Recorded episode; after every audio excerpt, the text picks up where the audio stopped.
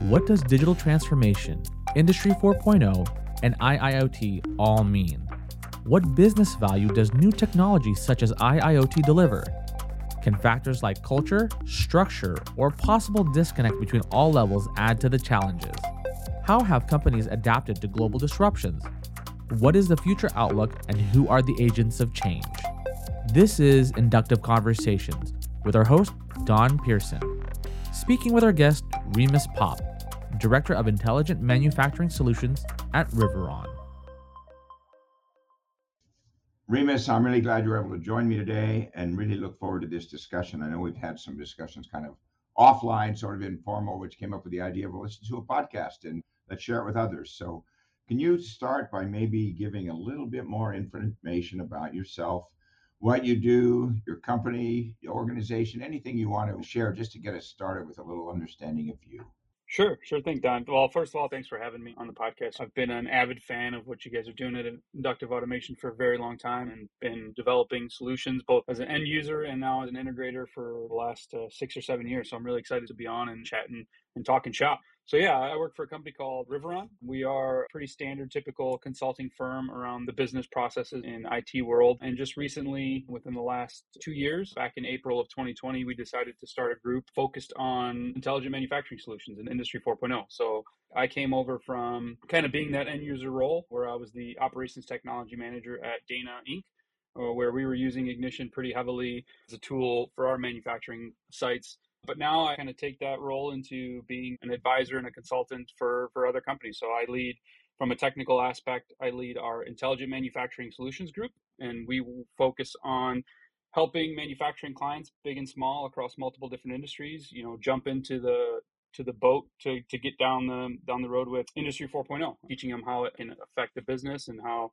how we can gain valuable insights and, and how we can take advantage of this technology wave that's kind of crashing over everything that's happening in manufacturing right now.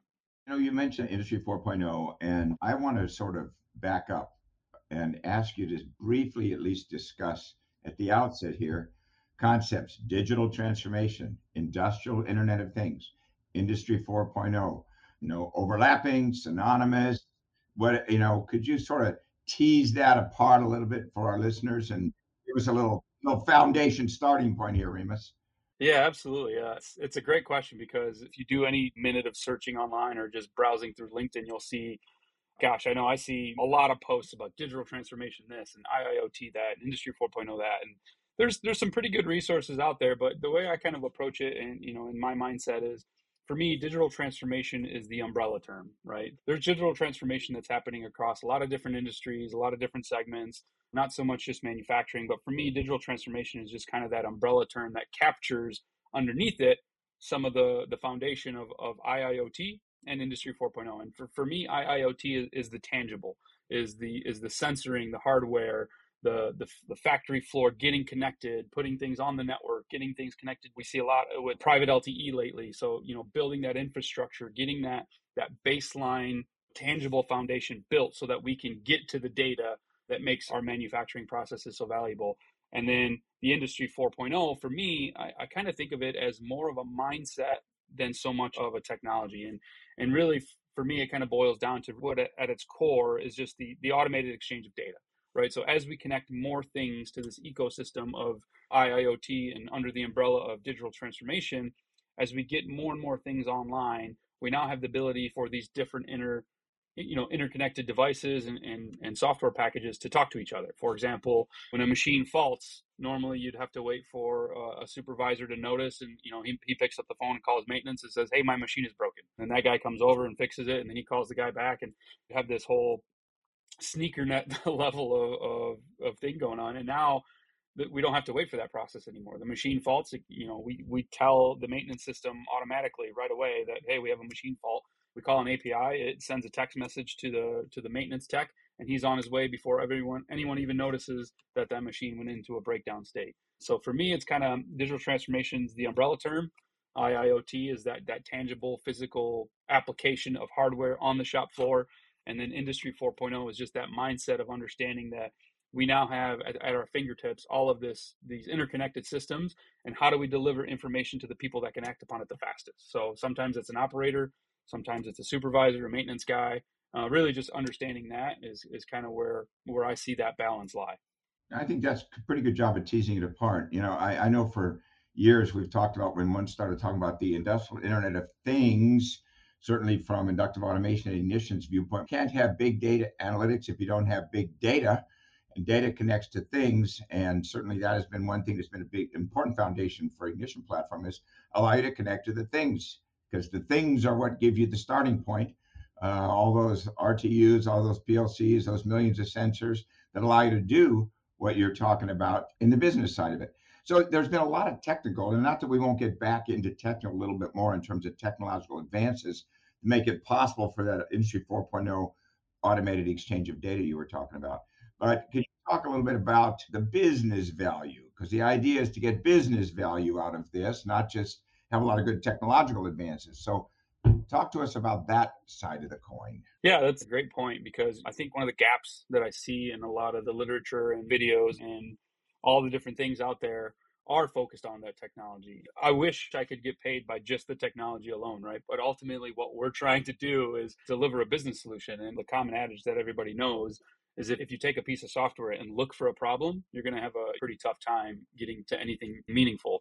So I think what really separates our group here at Riveron from a, lot of our competitors that we focus on the business side first, right? Coming from that end user mindset, we really have the experience of how does this uh, technology apply to the business? How can we take the data that we're gaining and not just throwing up an OEE dashboard, but actually using that to improve the business process, right? And a lot of what we do is, yes, deploying technology, of course, but it's also teaching our client and our customers how to take advantage of that new data. What does OEE mean in terms of making better business decisions? It's great to know that number, but if you don't act upon that data, it's really meaningful. You know, I talk to clients pretty regularly, and one of the things I say in my pitches, if, if they ever ask me the question, which pretty often they do, is if we deploy something like Ignition for OEE, what, what's our ROI? I always answer with the question, well, that's entirely up to you. If you don't do anything with the data that we give you, your ROI is going to be pretty low. But one of the things we will do is, is help you understand how to take advantage of that data, how to take the that big data stuff that we were just talking about and, and apply it to becoming a better business. Well, you know, when you think about that, that's so critical because it's that triangle we've often talked about about the technology and the people and the processes. Yes, the technology has to be there to empower the processes, but at the end of the day, people are making decisions. So you're you're trying to connect the dots to better decision making. As you look at that and the challenges you face, because I know you guys focus on that a lot with your customers, and I like your example. What's my ROI on OEE? Well, that sort of depends on you. So can you kind of share maybe a couple of examples just from your own experience of how that's come together and pushed towards a business process with increased value? Yeah, absolutely. It, actually happened during a pilot with one of our clients where we were working in an environment with an ultrasonic welding cell. This ultrasonic welding cell, they had a lot of lot of different stations. It was a facility that was using this process repetitively throughout the building. They maybe had 15 or 16 of these ultrasonic welders, and they were going through roughly one a month, right, at a replacement cost of about $30,000. So these things were not cheap to replace, and they couldn't quite pinpoint what was happening, but they had some idea.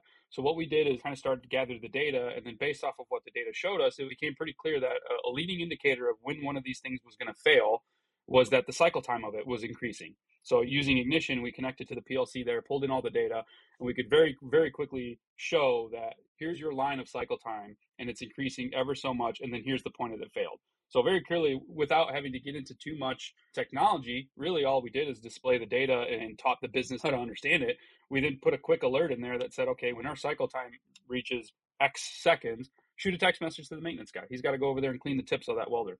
And next thing you know they haven't gone through one of these welders since we put that in place. So just real quick wins is what we go after. And this is kind of the idea right? They had that problem. They knew they were burning through these welders a lot. And now we have the ability to connect to that data get that information into a place where we can visualize it very quickly. And in this case people part of this was maintenance right? Maintenance didn't have a good indicator of what they needed to do to get to that welder to stop it from going into a state where they couldn't repair it. People person was an operator. We got to deliver some information to that person. Sometimes it's leadership positions, right? So a lot of the aspects of Industry 4.0 was kind of what I touched on earlier is just understanding who needs the information to act upon it the fastest and it's different information at different levels of the organization. Yeah, I have a follow-up question on that because you talk about seeing an indicator and you can make a decision on there's going to be some value from this if it's a cycle time or something. So when you look at an organization, maybe you can just dig in a little deeper and say, what are some of those real world indicators that you see when you go into an organization that say to you, we could make some real gains with a business approach here. There'd really be some value coming out the other end. Yeah, we target different levels of the organization for almost an interview series where we ask the operator, the operator will tell us what they see on a daily basis.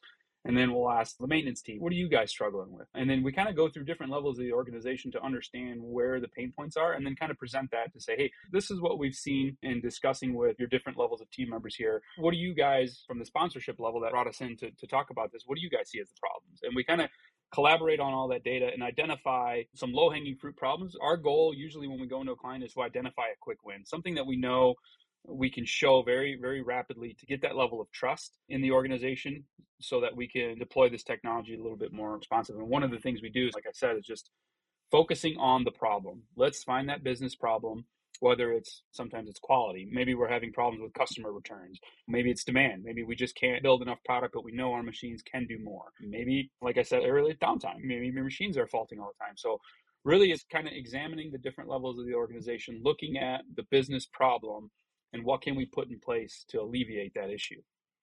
Well as you look at any new initiative though inside an organization i think your interview approach makes total sense because you want to get a, get a, get to all those stakeholders get their view of it, and then you get a multi view of the organization so you can uh, zero in on your game plan to help transform and bring that business value.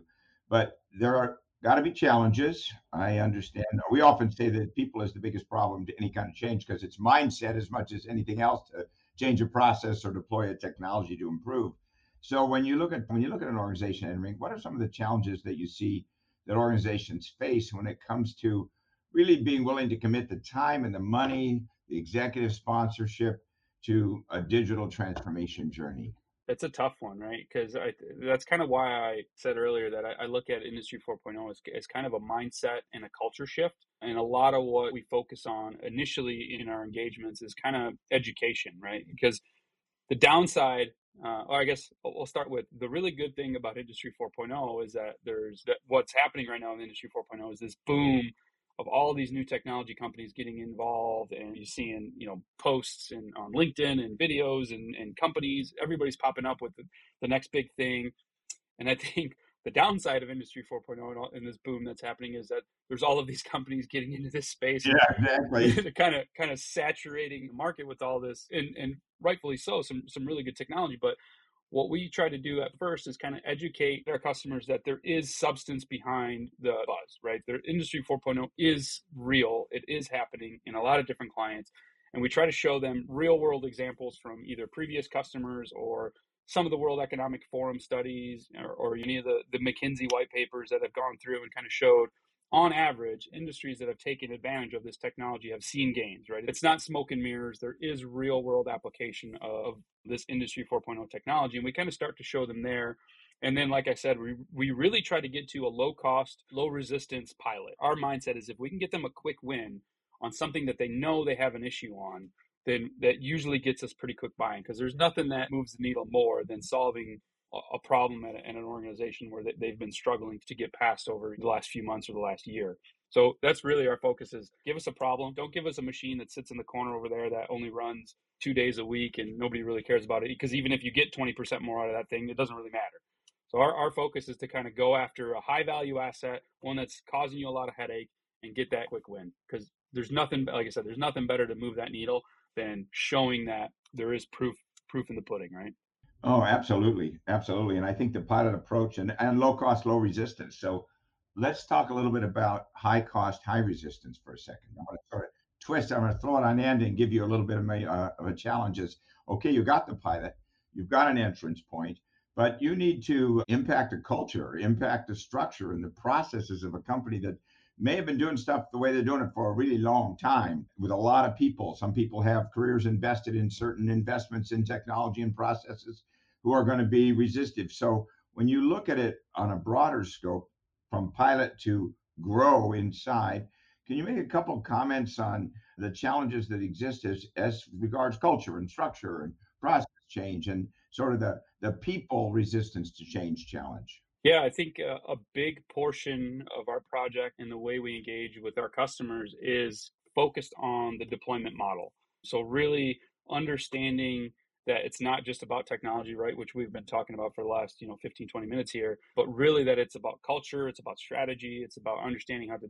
to use this data. And one of the things we do is we outline at a, at a high level, and it varies per customer, but really is kind of identifying what the deployment model is going to look like for customer X? And is it a biweekly meeting with the cross functional team in the plant to teach the plant how to use the new dashboards and the new reporting tools and the new data?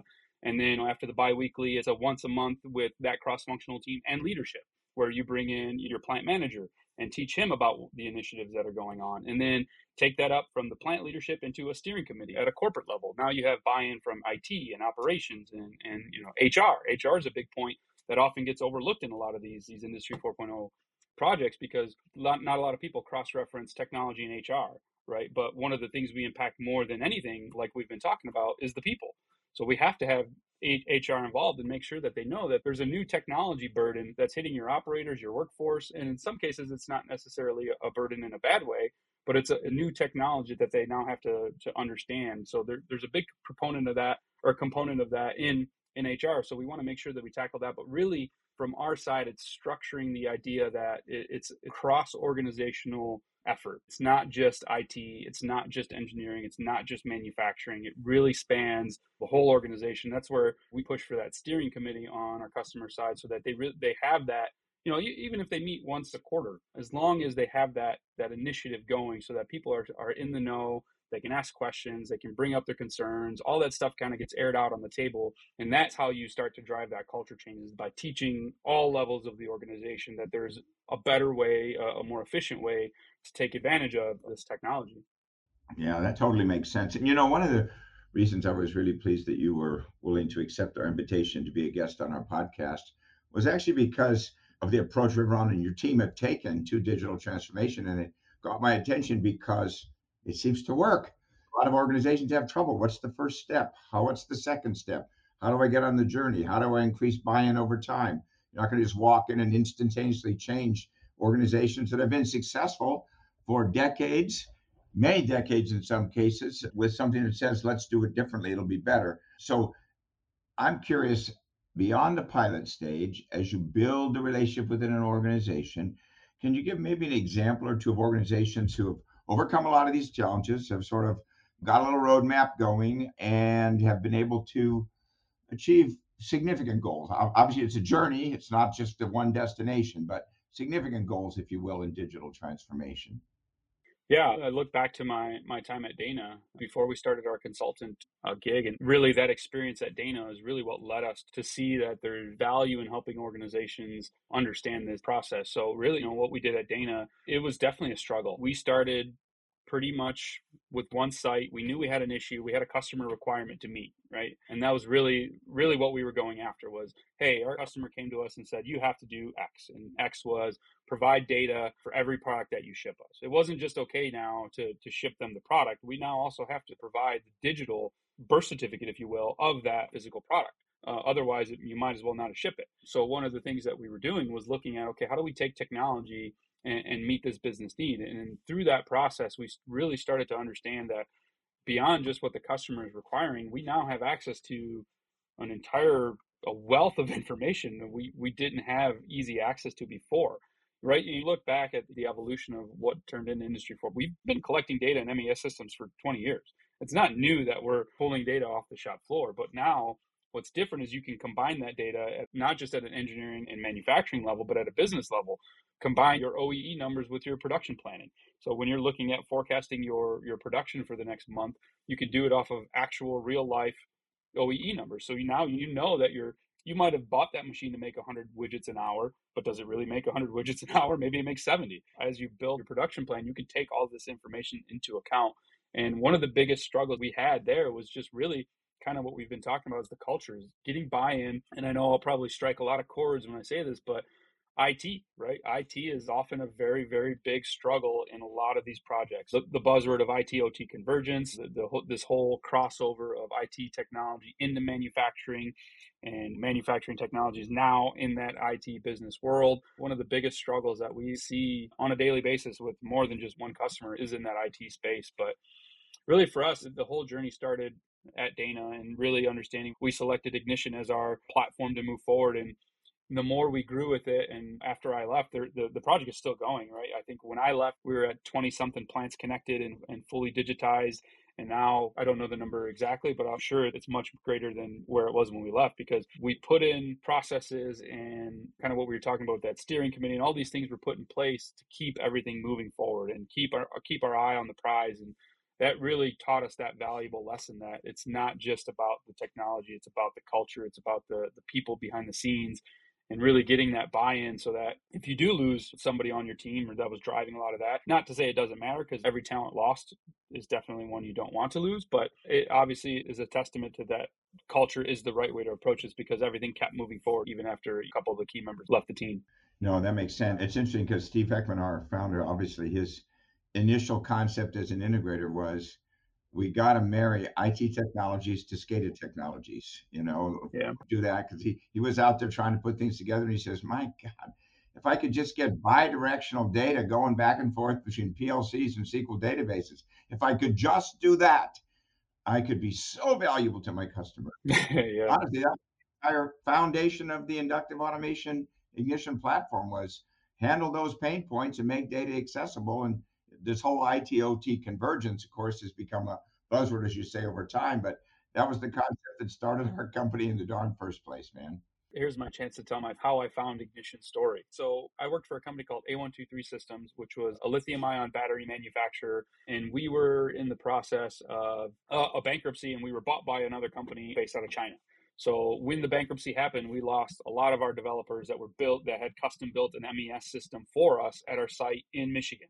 So we had a site in Michigan. We were building batteries. We had a full blown custom homegrown MES system. It was collecting data and, and doing traceability and, and track and traceability and all these different things. And it was integrated into our shop floor equipment. And then during the bankruptcy, our I think it was two or three of our developers that had built that system left. Obviously, the uncertainty of a bankruptcy will do that to to people. And I decided to stick around and got kind of volunteered for the position of, hey, we now have a sister site in China. We have to bring them up to speed with an MES system similar to what we have here in Michigan because our customers have come to expect this and we now have to deliver it from our sister site. So my thought process, well, you know, we just lost our developer. So I literally Googled off the shelf MES system.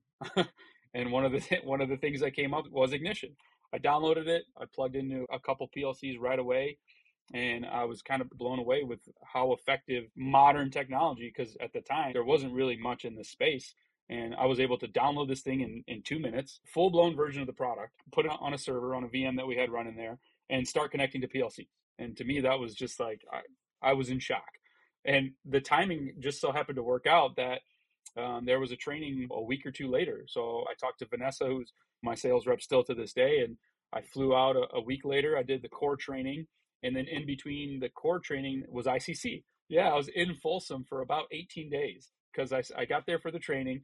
I stayed for four or five days in between and kind of did some touristy stuff in the in the middle there, and then right after ICC was the the Sepasoft training. So I stayed and did the MES module training. So I was in I was in the in the offices there for for pretty much uh, three weeks straight, and then the rest is history. That's kind of I've taken ignition with me everywhere I've gone since. That's actually amazing. I did not know that you had such a drink from the fire hose three week experience out there in Folsom. Yeah, well, it seems to have paid off. So that's great. That's a great story. All right, let me shift topics. Totally shift.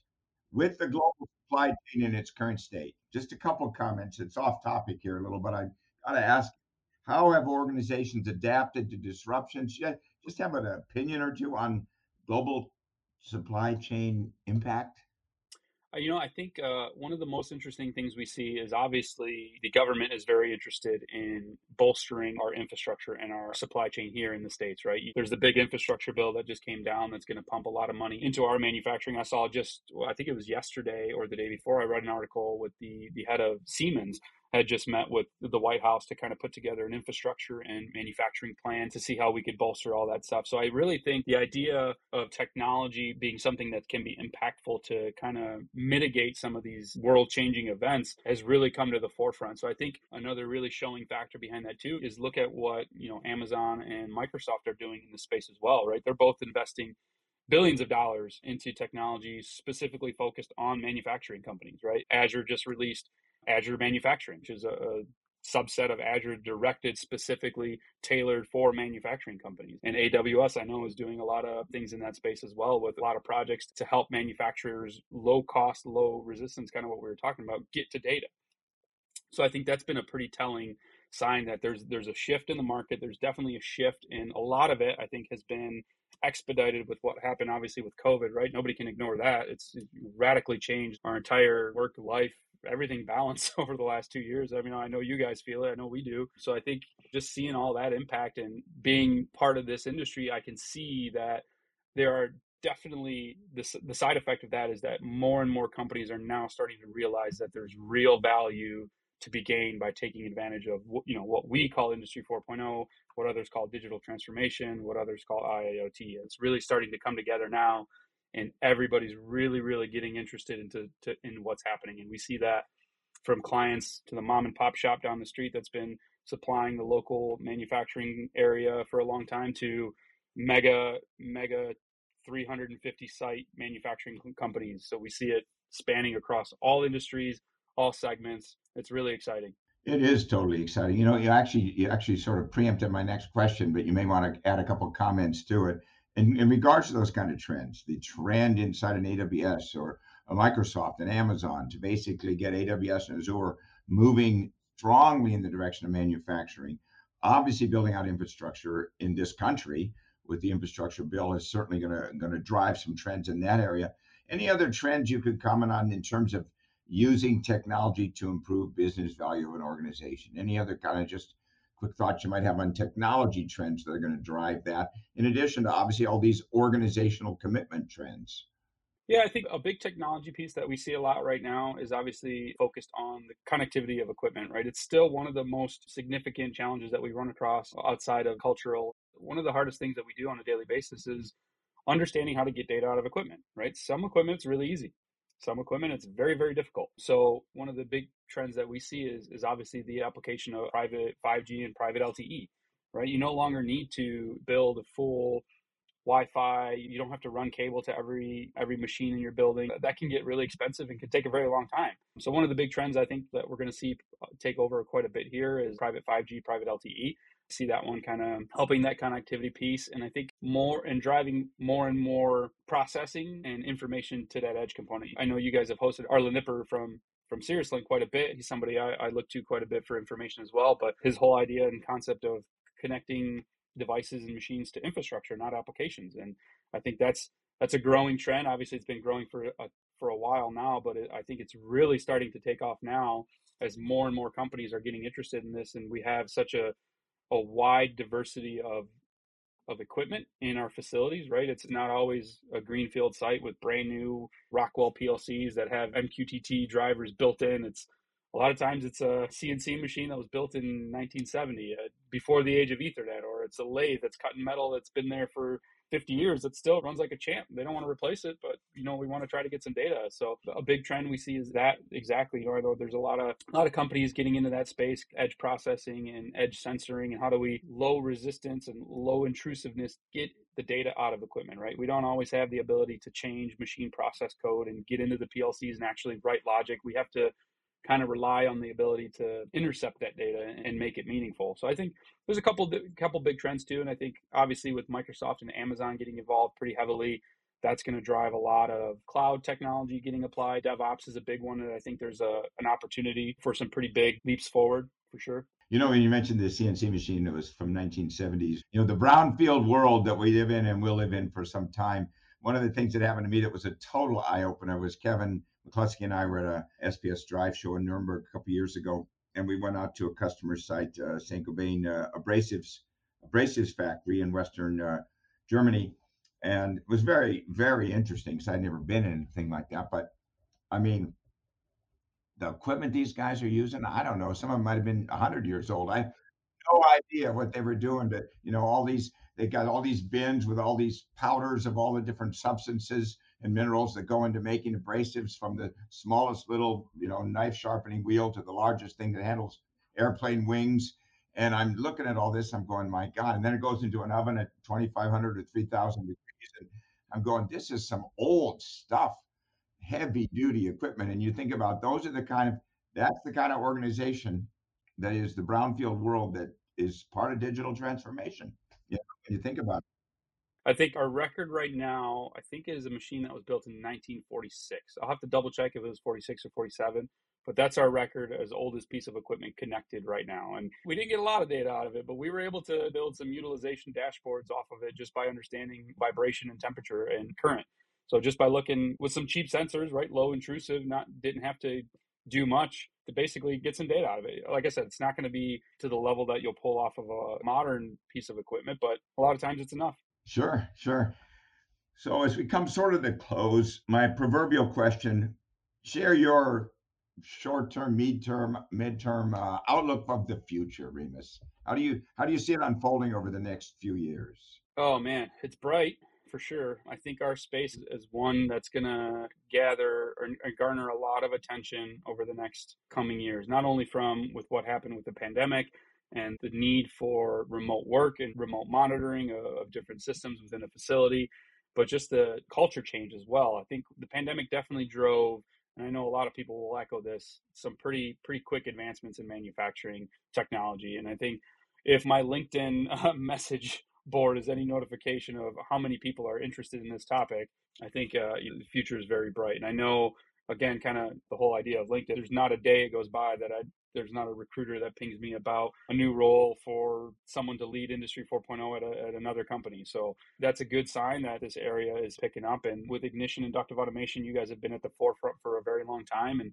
taken advantage of that fully and been able to deliver some really really awesome solutions both as, as you know being the customer and now being an integrator and i make a joke quite regularly when i talk to somebody that that hasn't heard of ignition before or anything like that. I, I say often that if you guys ever go public i'm going to dump my life savings into that stock. So i think that's a pretty pretty telling indicator of how i feel about product here and I'm really happy that you invited me to be a part of this because it's a really great tool. And I'm not just saying that because I'm on your podcast. Honestly, it's something that I use every single day and we apply it to manufacturers across all different industries, all different segments, all different sizes. So if that's any indicator of the things to come, I'm super excited. Remus, I really appreciate you uh, taking the time to talk with us today. Um, any, maybe you just did, but any final thing you want to add before we sort of wrap up here?